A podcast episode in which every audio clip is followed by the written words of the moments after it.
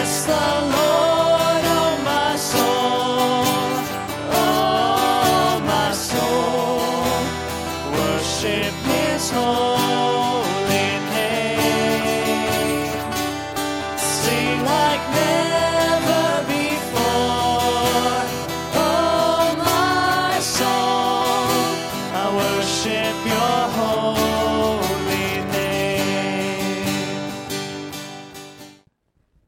your outlines, we're going to be taking a look at a little mini series over the next couple of weeks on leadership. We're calling today's message Elders, the Master's Plan for Church Leadership. Why are we even talking about this? Well, because on Sunday, April the 3rd, we are going to be reaffirming our elders. As you recall, a little over a year ago, two different entities came together to form Crosspoint Christian Church. And at that time, we had elderships from two other churches that had been ordained, but we thought, given sufficient time to let you get to know them, we would want to reaffirm them. And so we've set aside Sunday, April 3rd to do that. But I thought in the meantime, we ought to do a little teaching about it so you understand exactly what a godly elder looks like. You show me a healthy church, and I will show you a church with a plurality of godly elders who are spirit led and who have servants' hearts. You cannot bypass this and be all that God wants the church to be. Now, Christ is the head of the church. No man on earth is the head. Who's the head? Christ. But God works through people, He works through men called elders today to help make that happen. And no church rises above its leadership. Therefore, it is vitally important that we choose carefully and that we choose prayerfully these men who are going to lead. And you know what? We've done that. When we were an entity known as Whittier Church of Christ, we looked out from among ourselves after doing some teaching similar to what we're doing today. And this church chose two men. One was Keith Doolittle, the other was David Doolittle. Do we have pictures at all, Cason, of those men? And that entity called New Life uh, chose Luis Robles after prayerfully considering and praying over them. Tony Pena, Jedver Lopez, Sal Orozco, and Mike Moran. These are our elders. And we want to reaffirm them. And we want you to get to know them personally. And, and so soon, um, I believe we're going to do this in the bulletin and maybe also on the internet. Elvie's working with me on this right now. We've asked them to write a little about themselves. And so you can get to know them, who they are, and a little bit about them, and maybe a little bit about their families. See, God has always led through people. Uh, we got three different ages the patriarchal age, the Mosaic age, and the Christian age. And, and all along the way, God used people to be his leaders. Adam was the first patriarch. He was the first leader as people gathered around their family altar and worshiped God. And then we moved into judges, and judges became the leaders. And then the prophets sort of became the leaders. And then the people clamored for a king. What a big mistake that turned out to be, right? But they were the leaders for a long, long time. And then the King of Kings and Lord of Lords came to earth as what? One of us, a human being. God has always used people to lead. And then when Christ left, who did he use? The apostles. And what did the apostles ordain once they were gone? Elders. And that's where we are to this day. Crosspoint Christian Church is an elder led church. And God expects our elders to protect the flock and to feed the flock and give an account for the flock. It's a double honor, but it's a double duty. They will not only give an account for their own souls, but the Bible says they will give an account for your soul. Do you see how important it is for you to pray for them, lift them up daily in prayer. Look at Hebrews chapter 13, 17. Obey your leaders and submit to what? Their authority. They, here's why. They keep watch over you as men who must give what? An account. That's an account for you, not them. They're going to give an account for themselves, but they're going to give an account for you as well. Obey, therefore, obey them so that their work will be with joy. There's nothing worse than people constantly going to the elders with the tiny little tidbit problems that they have when they've got so much spiritual work that they're to be about doing. You want their work to be with joy, not a burden. Because that won't be any advantage to you if they're burdened down with all this other stuff. And so, this morning we're going to be looking at some qualities found in these godly men. What are these qualities? And notice I said qualities. I did not say qualifications of elders. And that's terminology that we sometimes use. I don't believe that this book was ever intended to be a checklist of qualifications. Okay, got this one, got this one, got this one. It's a certain quality of person that God is looking for more than anything else. You say, well, why do you say that, Bruce? Well, because about the time the Apostle Paul was writing a letter to Timothy at Ephesus, he gave him some qualities that these men should have. But he also wrote to another young preacher named Titus in Crete, and he gave him some qualities that these men are supposed to have. And the list are not exactly the same. And so it's a, a general list of qualities. And really, what it boils down to, not so much a mental check, checklist that you go through as you consider these men, but you might want to ask yourself a question like this If you were suffering, would you want this man to come and pray for you? Because one of the jobs of a shepherd is to what? Go pray over the sick. If you needed to be corrected, would you want this man to come and teach you? If you needed counsel, would you call on this man to come and help you? And so it's a quality that we're looking for. And I'm not going to read the Titus passage. This is sufficient. Let's just look at Timothy today. 1 Timothy 3 1 through 7, Paul paints his profile of what this man looks like. And again, don't read it like a checklist. And it may seem like we're doing that because I want to break it down and go through each one uh, verse by verse in, in, in a way. But it's really a quality, an overarching quality that Paul is looking for. And in verse 1, he says, Here is a trustworthy saying If anyone sets his heart on being an overseer, and overseer is just another word for elder. And by the way, there's about four different words you could use for elder uh, pastor, bishop, uh, overseer, sh- shepherd. All of these are interchangeable words talking about the same position. Uh, he desires a noble task, it is a God given task. Now, the overseer or the elder must be above reproach. That's huge. And notice where he starts. This man's life is above reproach. The husband of but one wife, temperate, self controlled, respectable, hospitable, able to teach, not addicted to wine, not violent but gentle, not quarrelsome.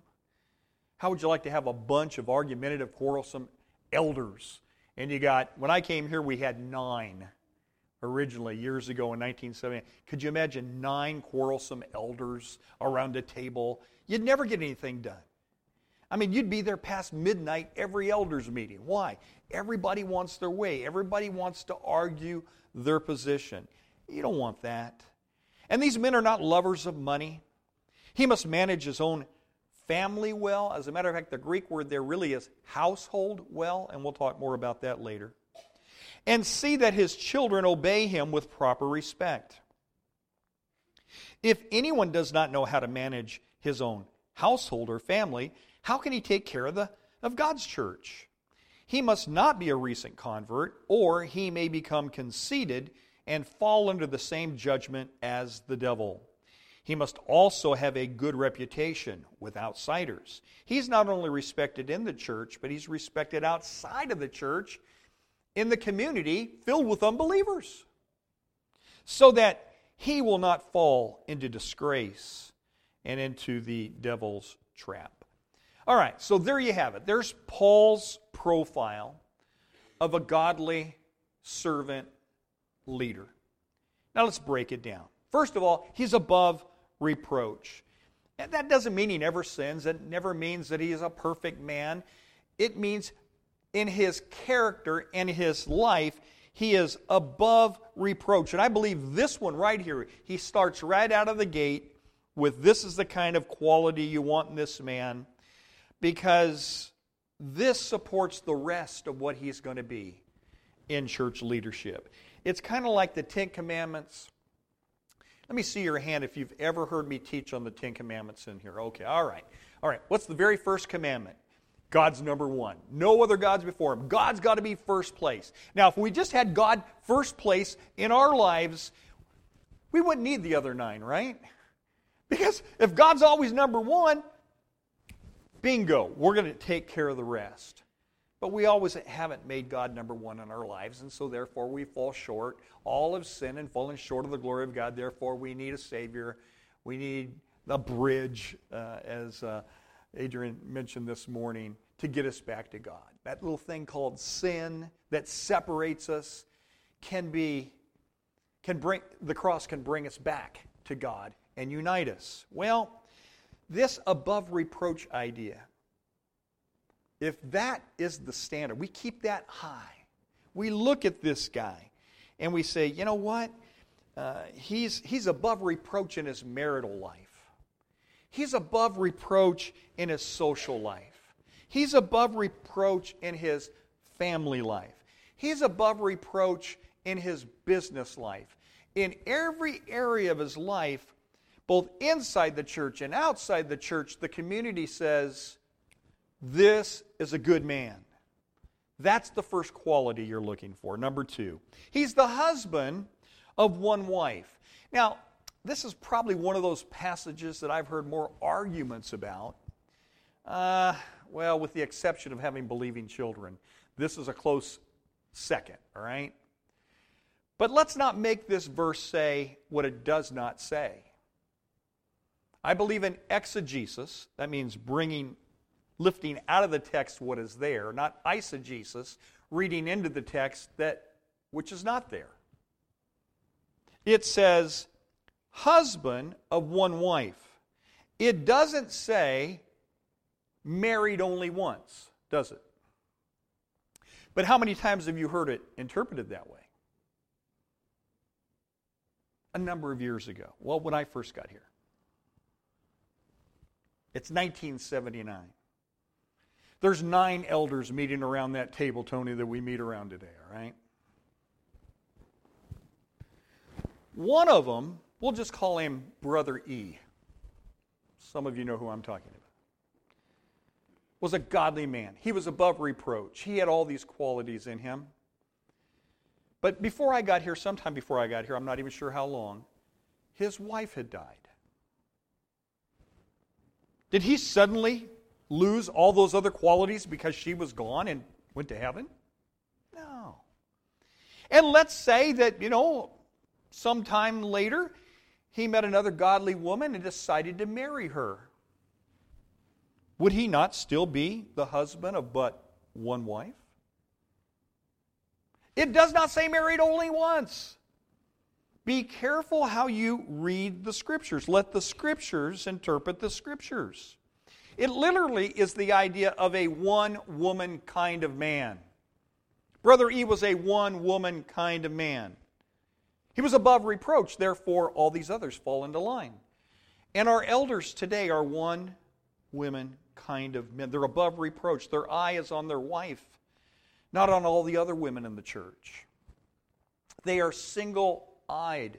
They totally are committed and devoted to their wives. Number three, they are to be temperate. That just means spiritually stable. These are not wishy washy men. These are not guys that believe this one day and that the other, and they run from one doctrine to the other, and they're tossed around like the waves of the sea, and they don't really know what they stand for. No, these men are stable, they are solid. It implies balanced and moderation in their life. Number four, prudent. It's another word for wise. If you've got, maybe, I think it's the King James. Uh, I know one of the, the versions. When you read about wisdom, it's another word for wisdom. But it, it, reads this way A prudent man does X, Y, and Z. A prudent man does this. A prudent man does that. It's the same word. A wise man does this. A wise man does that. And so the word prudent here carries with it the idea of they are wise, they are practical in their everyday lives. They're prudent in their priorities. Number five, they are respectable. They, they have such a well ordered life that they are to be respected by their peers. And, and people in the church would look and say, you know, I, I, I wish, I wish I was more like Tony. I wish I was more like Keith. Or I wish I was more like David or, or Luis or Mike. And you just go down the list.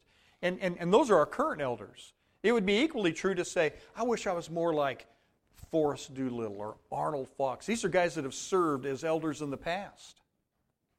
I want to be like that. These men are respectable. Number six, they're to be hospitable. And, this does not mean that if you're an elder, you got to throw a whole lot of dinner parties. All right? That's not what this word means. That's not the idea of hospitable here. Um, it really means literally the idea of one who loves strangers. Now remember, the first century, this was written in a day and time before Holiday Inns and the Marriotts and the Hilton hotels, all right? When you went to town, you either knew somebody or a family or a stranger took you in. That was the custom of the day. And elders were that kind of people. They would see a stranger in town, and they, they, they knew that they needed a, a meal, they need a place to stay overnight, and they would cordially invite and they would cordially receive guests for the purpose of supplying their needs. They were devoted to hospitality.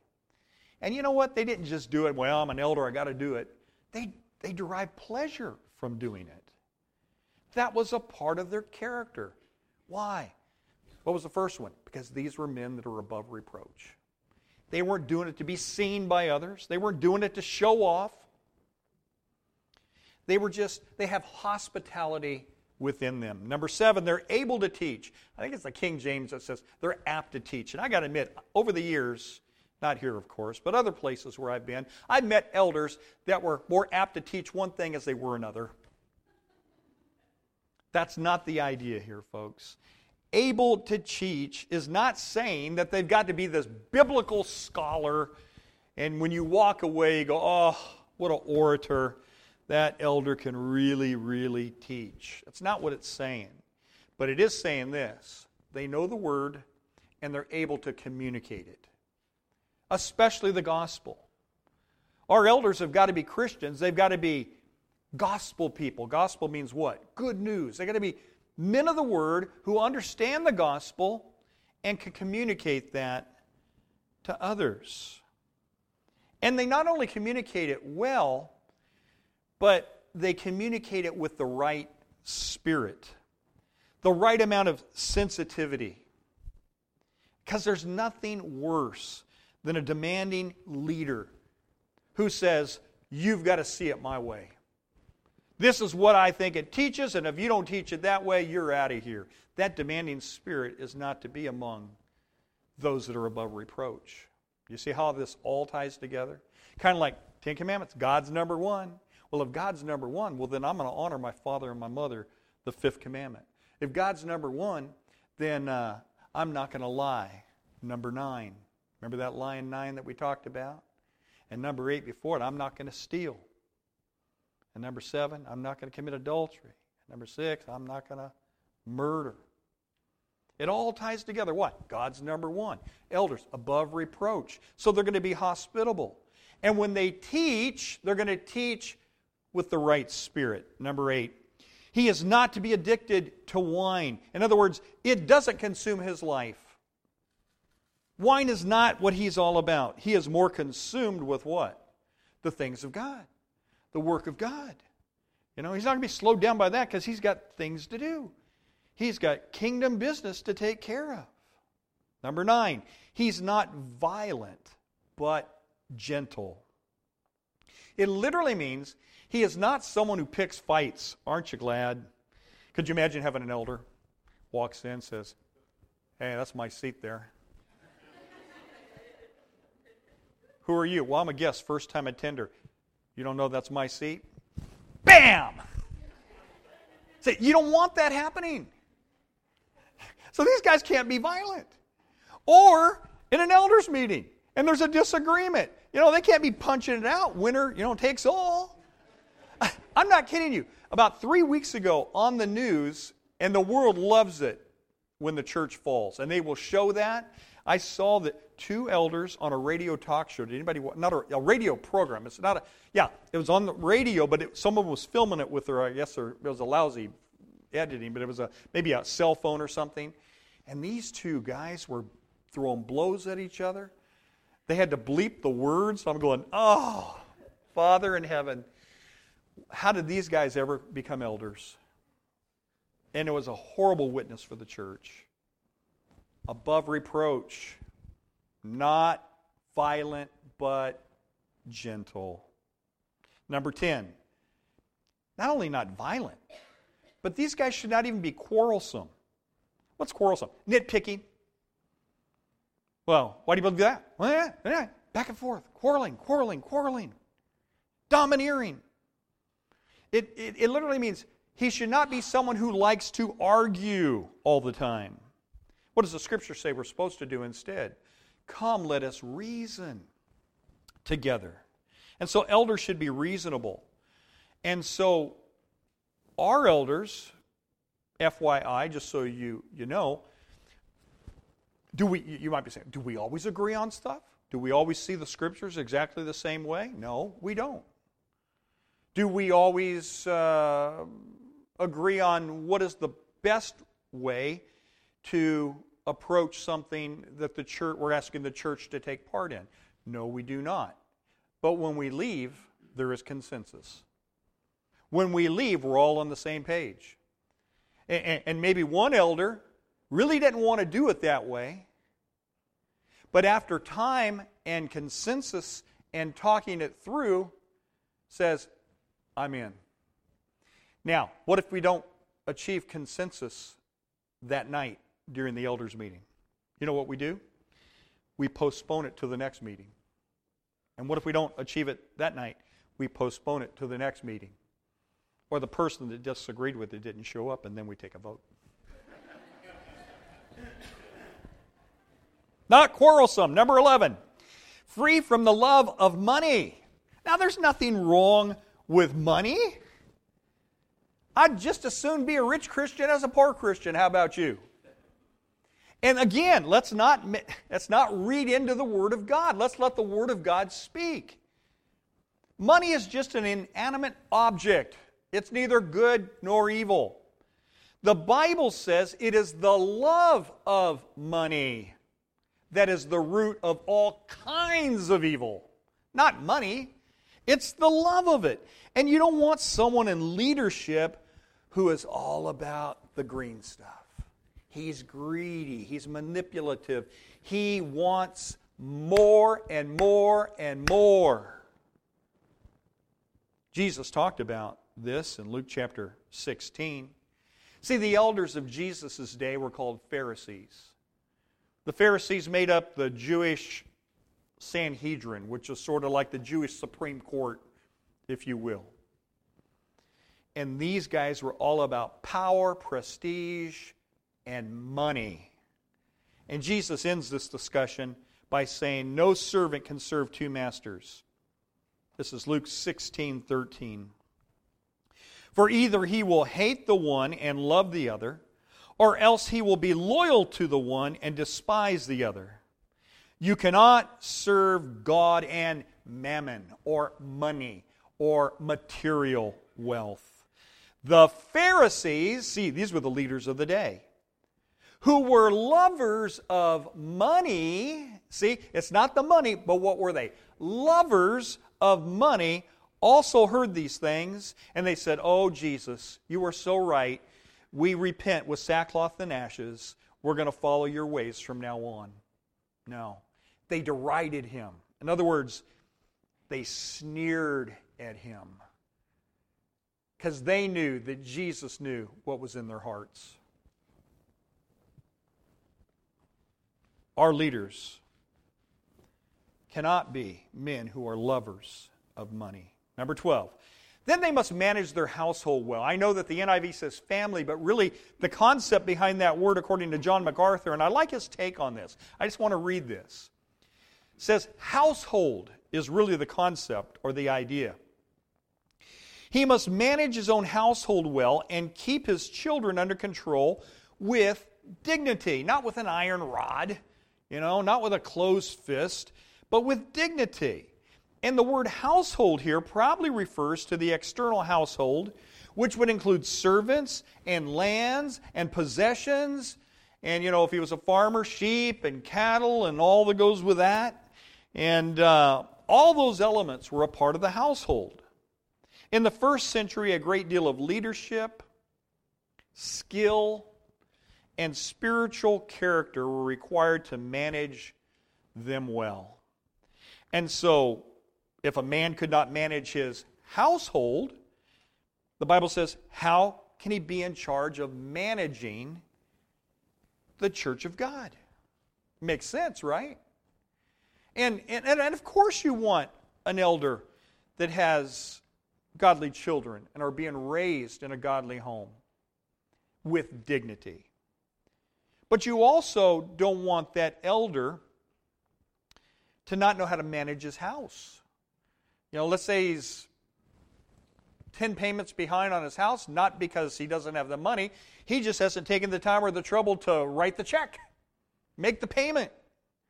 And uh, maybe he hadn't paid taxes for years, and now the house is about to be repossessed and you know he doesn't have the proper paperwork showing that he even owns the house he doesn't have a deed or a title see an elder uh, will have to make some legal decisions.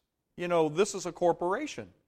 And you know very well that we've had to we've got two entities that we're now bringing into one entity called crosspoint christian church. And thank god we've got a luis that helps us. See we we don't have you know i think all of our elders have these qualities in them. Uh, to one extent or the other, but some shine in different areas, right? His particular area of expertise has really helped us a great deal when it comes to the legal side of things and the paperwork and the documents and the process that we must go through to get this thing done right. Because if you get it done wrong, you're just asking for trouble. And so we want to do it according to the law, we want to do it according to uh, what's right. And so, therefore, our elders must know how to manage not just their children, but their household. Get it? Good, all right. Number 13. Oh, we got to quickly move. He must have a good reputation with unbelievers. And the idea here is, you know, what does the world think of him? He's respected not only in the church, but he's also well respected outside of the church. He can't be out there butting heads with the world every day and then put on a different face here in the world and say, hey, look, I'm a really a terrific guy, but the community can't stand him. Why? He represents the church. Number 14, he loves what is good. That's pretty simple, isn't it? Says what it means, means what it says. Next verse. He must be just. Just. It just means fair, impartial, without prejudice. Now, this quality here is crucial especially when it comes to matters of church discipline. Because from time to time, there's going to be a riff in the church. And, you know, this family may have a riff with this family, and it escalates and it builds up. And, and, and, and if they can't work it out themselves, you know, Matthew 18, there's a process that you go through. At some point, it gets put on the table of the elders. And they're going to have to deal with that. This is real life stuff that happens. And if the elders are not just, you could have some problems there. If the elders say, well, you know, I sort of have a have an affinity and a liking to this family, and maybe not so much that family, and so guess where they're going to come down when it comes to trying to resolve this problem? You cannot do that. You've got to be what? Just, fair, balanced, impartial. High responsibility. And that's one of the qualities that the Bible says they are to have. 16, he must be upright and devout. Upright's another word for devout.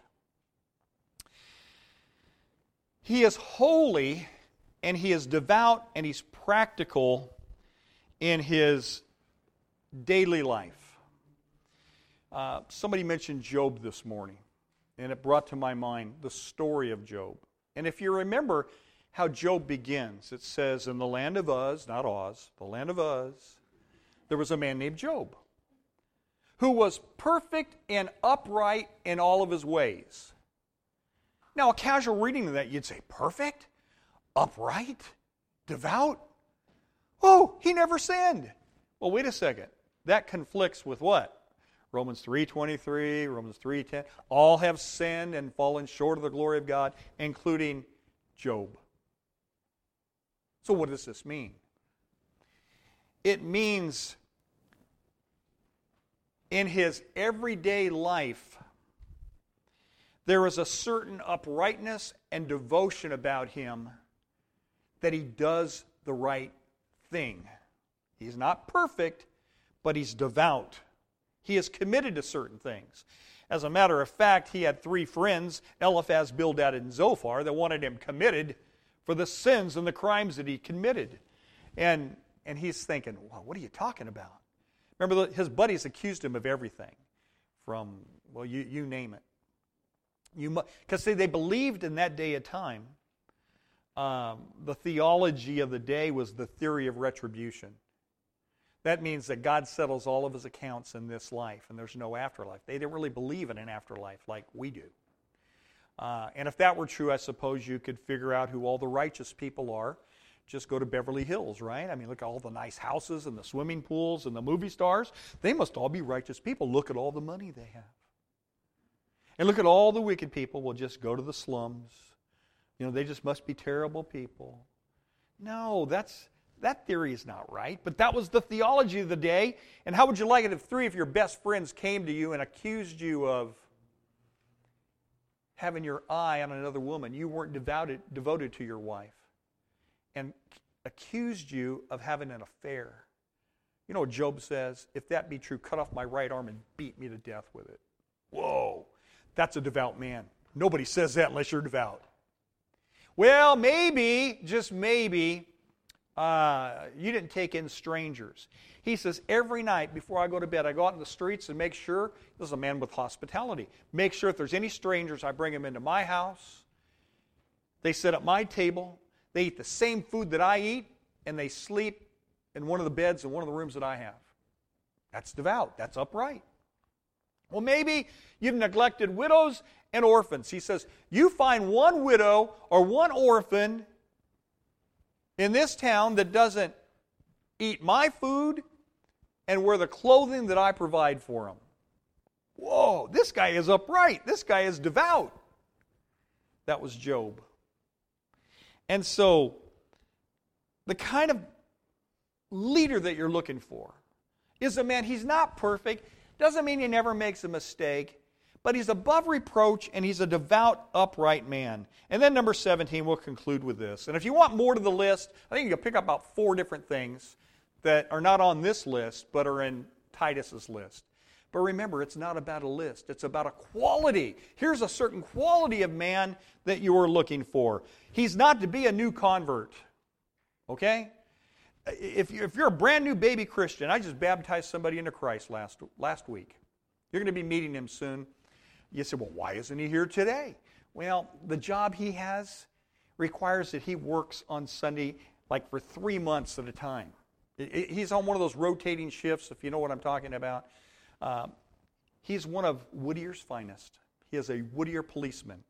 And so he's on a schedule right now that he cannot meet on Sundays.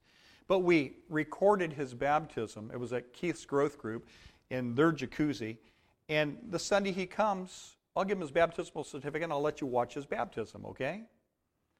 But I said, you know what? You still have got to obey the fourth commandment. You got to take off one day a week at least and rest your body and devote some time to God. And we've been meeting every Tuesday from about between 8.30 and 9 to about 11, 11.30. Two, two three-hour Bible studies. And he says, can we continue to do this? I said, oh, yeah. Baptism just a start, man. I'm not going to baptize you and hang you up to drip dry. I move on to the next one. But I said, here's your, here's your assignment this week. Tell somebody what you did. See, you got to start them off small. Give them baby steps. And we're going to be doing that soon. We'll be introducing him. But he can't, he's not ready to be an elder. Good guy. He could be our protector. Right? We like that. But the day will come as he grows and as he matures in the Lord. Wouldn't it be great if one day he became an elder, if he desires to do so? Because that is also one of the qualities of a man desires the office of an overseer to be an elder. He desires a good thing. And so let me just kind of boil it down to this. The model character God desires falls under really four, four major headings. An elder must be a good of good moral character. An elder must be a good manager of his family and his household. An elder must be able to teach the Word of God in a loving spirit, and an elder must have a servant's heart. Now, those, these are the qualities given in Scripture for leaders in the church. And I believe that's the kind of men that we have serving us right here at Crosspoint. Now, we're going to talk some more about this next week. Uh, and then on the third, as I mentioned earlier, we'll be installing these men, or reaffirming these men, I guess, as our elders. Now, one of the things the Bible does tell us to do is to pray for our leaders. And so, why don't we do that as we close this morning? Let's pray for them. Heavenly Father, thank you for the elders that we have right here at Crosspoint Christian Church. Father, you know that at Crosspoint, we love our elders. We thank you for them feeding us well, protecting the flock. Help us to continue to be well led and lovingly led. And so, Father, we lift them up to you at this time. Continue to build into them the qualities that we just read about in your work. Not a checklist, but the, just let them grow in these character traits and these qualities that we, we read about. Fill them with your spirit and with your power and with your love. It's a, a heavy and awesome responsibility because they will give an account, Father. And Father, those that do well, may they be worthy of double honor. Keep them in your care. Bless them and their families for the sacrifices that they make to build up the body of Christ. And then, Father, when the chief shepherd returns one day, would you reward them greatly for their efforts? We pray this blessing upon them in Jesus' name. Amen.